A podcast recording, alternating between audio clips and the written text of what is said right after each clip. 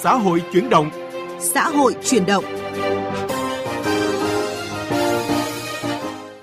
Quý vị và các bạn thân mến, tạo sinh kế là yếu tố cốt lõi để thực hiện mục tiêu giảm nghèo bền vững. Vì vậy, những năm qua, cấp ủy chính quyền tỉnh Lạng Sơn đã triển khai nhiều giải pháp như đào tạo nghề, giới thiệu việc làm, hỗ trợ vốn vay ưu đãi giải quyết việc làm, triển khai các dự án mô hình sản xuất nhằm đa dạng sinh kế cho người dân, nhất là các hộ nghèo. Nội dung này sẽ được đề cập trong mục vấn đề xã hội. Vấn đề xã hội Thưa quý vị và các bạn, năm 2023 là năm đánh giá kết quả giảm nghèo sau nửa nhiệm kỳ thực hiện nghị quyết Đại hội đại biểu Đảng bộ tỉnh Lạng Sơn lần thứ 17, nhiệm kỳ 2020-2025. Năm 2023 cũng được xác định là năm trọng tâm thực hiện chương trình mục tiêu quốc gia giảm nghèo bền vững giai đoạn 2021-2025. Hiện các cấp, các ngành chính quyền địa phương tỉnh Lạng Sơn đang tích cực triển khai thực hiện kế hoạch giảm nghèo năm 2023, góp phần thực hiện thắng lợi các mục tiêu của cả giai đoạn – Phóng viên Quang Huy đã phỏng vấn ông Dương Xuân Huyên, Phó Chủ tịch Ủy ban Nhân dân tỉnh Lạng Sơn về những kết quả đạt được của tỉnh sau hơn nửa nhiệm kỳ thực hiện nghị quyết Đại hội Đảng bộ tỉnh Lạng Sơn lần thứ 17, nhiệm kỳ 2020-2025 về giảm nghèo. Mời quý vị và các bạn cùng nghe. Thưa ông, Nghị quyết Đại hội Đảng bộ tỉnh lần thứ 17, nhiệm kỳ 2020-2025 đã đưa ra mục tiêu đến năm 2025 phấn đấu giảm tỷ lệ hộ nghèo đến năm 2025 theo tiêu chí giai đoạn 2016-2020 là dưới 3%. Vậy đến thời điểm này thì sau hơn nửa nhiệm kỳ việc thực hiện chỉ tiêu này đã đạt được những kết quả như thế nào? Thực hiện nghị quyết Đại hội Đảng bộ tỉnh lần thứ 17 thì à, với mục tiêu phân đấu giảm tỷ lệ hàng năm là 3% hộ nghèo theo chuẩn đa chiều. Tính đến thời điểm hiện nay thì cái mục tiêu về giảm nghèo trên địa bàn tỉnh Lạng Sơn thì đã cơ bản đã đạt được. Đầu nhiệm kỳ năm 2021 thì toàn tỉnh còn 12,2% hộ nghèo thì à, đến năm 2022 thì đã giảm hộ nghèo xuống còn 8,92% so với à, năm 2021. Và năm 2023 thì công tác à, giả soát hộ nghèo, hộ cận nghèo thì đã được tỉnh quan tâm chỉ đạo đến các huyện, thành phố. Thì đến hiện nay thì theo cái số liệu thống kê sơ bộ thì tỉnh Lạng Sơn đã ứng được cái tỷ lệ giảm nghèo theo đúng kế hoạch là 3%. Nghĩa là hiện nay thì cả tỉnh đến hết năm 2023 thì toàn tỉnh còn 5,82% hộ nghèo. Như vậy, tiến độ triển khai thực hiện nghị quyết của Đại hội Đảng Bộ tỉnh lần thứ 17 đề ra thì đã đáp ứng được yêu cầu. Vâng, để minh chứng cho những kết quả này thì xin mời quý vị và các bạn cùng nghe phóng sự sau được chúng tôi thực hiện tại huyện Cao Lộc.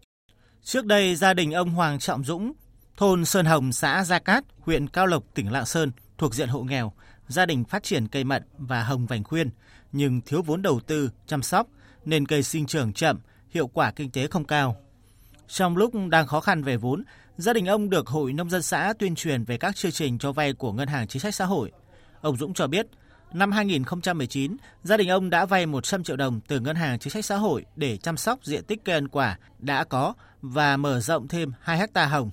Nhờ nguồn vốn vay ưu đãi, gia đình ông đã có vốn phát triển kinh tế, đem lại thu nhập 200 triệu đồng một năm. Hiện nay, gia đình ông đã thoát nghèo, kinh tế từng bước khá giả hơn tiếp cận được cái nguồn vốn này rất là tốt và hỗ trợ cho người dân để phát triển kinh tế. Nếu mà không có cái nguồn vốn này gia đình tôi cũng chắc là cũng chưa mở rộng được như vậy vì tôi cũng thiếu ờ, vốn vì vừa làm nhà xong rồi vừa làm ờ, mô hình điểm cây hồng rồi lại làm nhiều cái cho nên là ờ, vẫn thiếu vốn. Và bây giờ tôi hiện tại cũng còn đang thiếu vốn. Không riêng gia đình ông Dũng, những năm qua, các hội đoàn thể của huyện Cao Lộc đã đẩy mạnh tuyên truyền để người dân tiếp cận nguồn vốn vay ưu đãi của Ngân hàng Chính sách Xã hội, phát triển các mô hình kinh tế. Đến nay, chỉ tính riêng Hội Nông dân huyện đang quản lý 46 tổ tiết kiệm và vay vốn với tổng dư nợ 72 tỷ đồng, cùng hơn 1.300 lượt hộ đang sử dụng vốn để phát triển các mô hình kinh tế.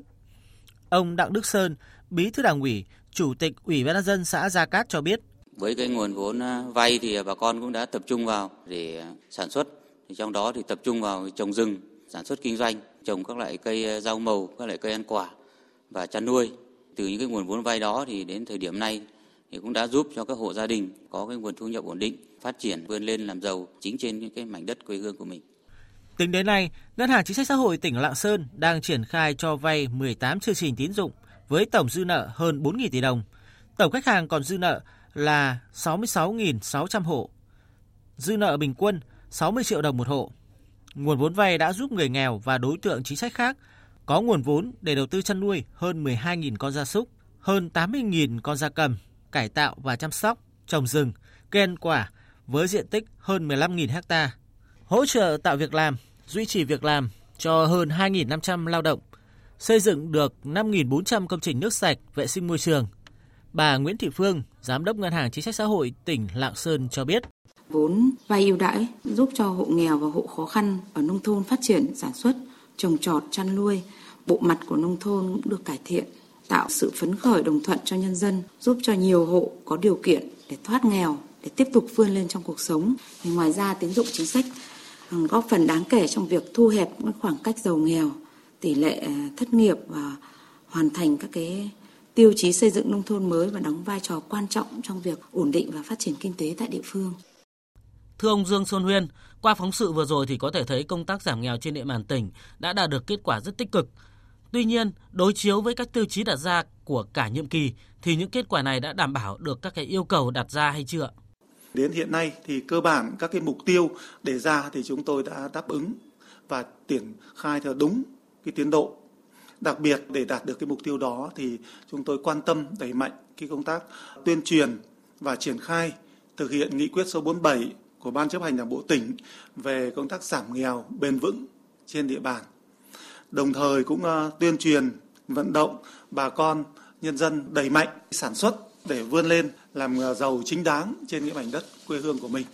Và đồng thời bên cạnh đó thì chúng tôi cũng đã chỉ đạo các cấp, các ngành, đơn vị chức năng giả soát hộ nghèo trên địa bàn toàn tỉnh. Qua đó đã khẳng định rằng công tác giảm nghèo của tỉnh Lạng Sơn đi vào thực chất, đáp ứng được chất lượng, tiến độ và Đặc biệt, cái mục tiêu giảm nghèo đến năm 2025 là dưới 3% hộ nghèo trên địa bàn toàn tỉnh là chúng tôi đã đáp ứng được yêu cầu. Để đạt được và vượt mục tiêu nghị quyết đại hội Đảng bộ tỉnh đã đề ra thì trong thời gian tới chương trình giảm nghèo bền vững của tỉnh sẽ có những điểm đột phá nào và ưu tiên tập trung trọng điểm vào khâu nào thưa ông?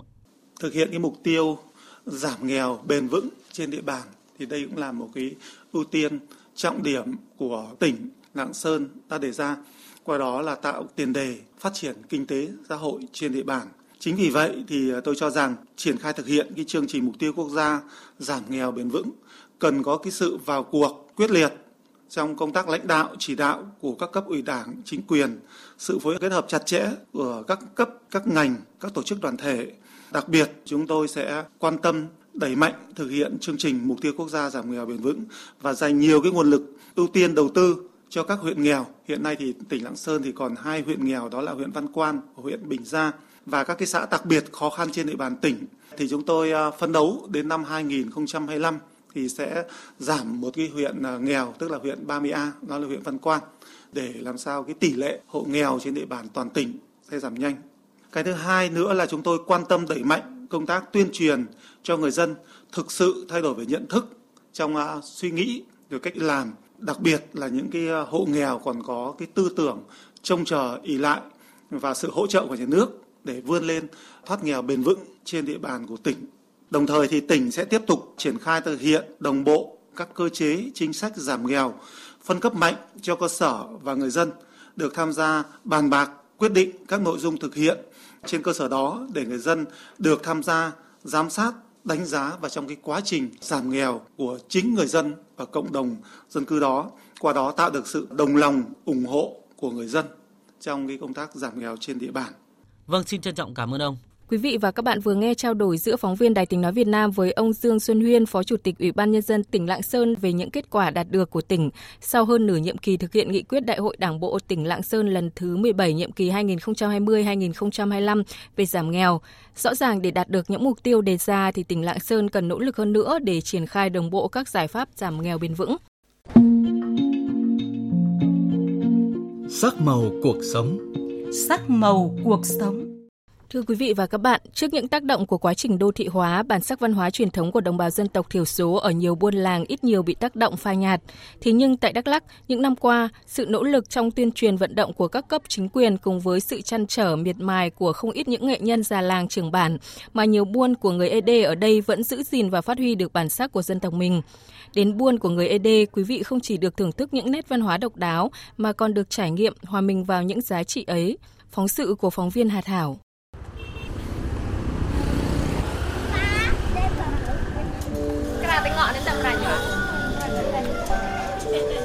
Buôn A Cô Thông ở phường Tân Lợi, thành phố Buôn Ma Thuột là một trong những buôn ED đẹp nhất tỉnh Đắk Lắk, cũng là buôn làng dân tộc thiểu số có sức hấp dẫn bậc nhất ở Tây Nguyên. Hơn 30 nếp nhà dài nằm yên bình dưới những vòm cây xanh mát. Mặc dù đồng bào ED ở đây đã bắt nhịp với cuộc sống hiện đại, nhưng điều đáng quý là vẫn giữ gìn gần như nguyên vẹn văn hóa truyền thống với nhà sàn, bếp nước, cổng chiêng. Nhiều buôn làng chuyển qua nhà làm bê tông để cho nó nhanh, cho nó gọn. À, nhưng mà tại buôn này muốn lưu giữ gọi là cái truyền thống nhà sàn, cái tập tục, cái phong tục và cái truyền thống của người ED. Khi đến với à, Buôn A Có Thổ của chúng tôi, ngoài tham quan những cái ngôi nhà dài truyền thống thì chúng ta cũng có thể hòa quyện vào những tiếng cồng chiêng của bản địa ở nơi đây và tiếng kể khan, ha, ay ray, múa xoang, lửa trại nữa.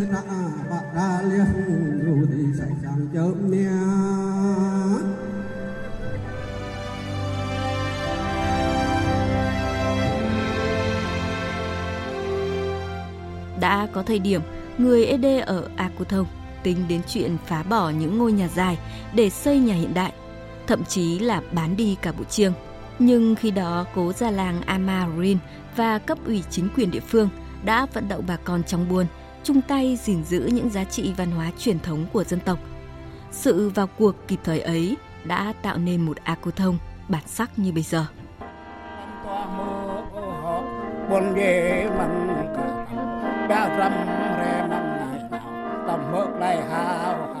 Ông Vũ Văn Hưng, Chủ tịch Ủy ban dân thành phố Buôn Ma Thuột, tỉnh Đắk Lắk cho biết, bảo tồn và phát huy bản sắc văn hóa dân tộc là nhiệm vụ then chốt trong chiến lược phát triển văn hóa của địa phương. Ủy đã có một cái nghị quyết chuyên đề về cái bảo tồn, phát huy cái giá trị văn hóa truyền thống của đồng bào dân tộc thiểu số trên địa bàn thành phố. Và cái việc này cũng được cụ thể hóa bằng các cái nghị quyết hàng năm. Để chúng tôi đã có cái xây dựng cái kế hoạch hàng năm trong cái việc đó là thực hiện việc bảo tồn này, đặc biệt đó là phát huy cái giá trị văn hóa truyền thống của đồng bào dân tộc thiểu số tại chỗ.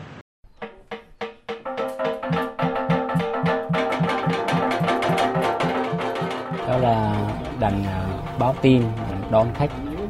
vào nhà mình. Trước khi bỏ nước vào chẽ đầy đó bắt đầu đánh chiêng. Đội chiêng của mình rất là vui. Mong muốn tất cả mọi người hiểu hay văn hóa của mình. Thường thường mình học đánh thì ông già đọc chiều thứ tư và chiều thứ sáu cho mình quen tay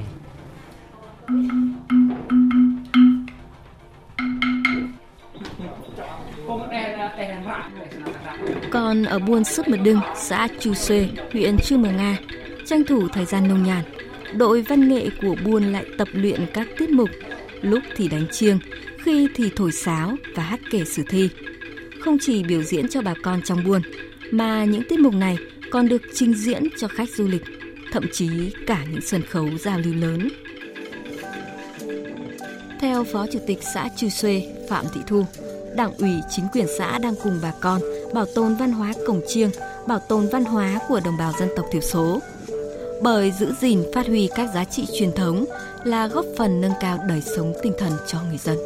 Cuộc sống vật chất nó phải đi đôi với tinh thần văn hóa. Ở đây là chúng tôi cứ phát huy cái tinh thần. Ngoài cái giờ lao động vất vả ra thì chúng ta tập hợp lại, tức là người lớn đến đánh chiêng, rồi à, các em nhỏ đi học về thấy vui quá thì lên, thế là chúng ta thành lập những cái lớp à, ví dụ như là đánh chiêng đánh chiên tram là đánh chiên đồng này nói chung là hỗ trợ từ nhà nước đó thì mới nhân rộng và bảo tồn được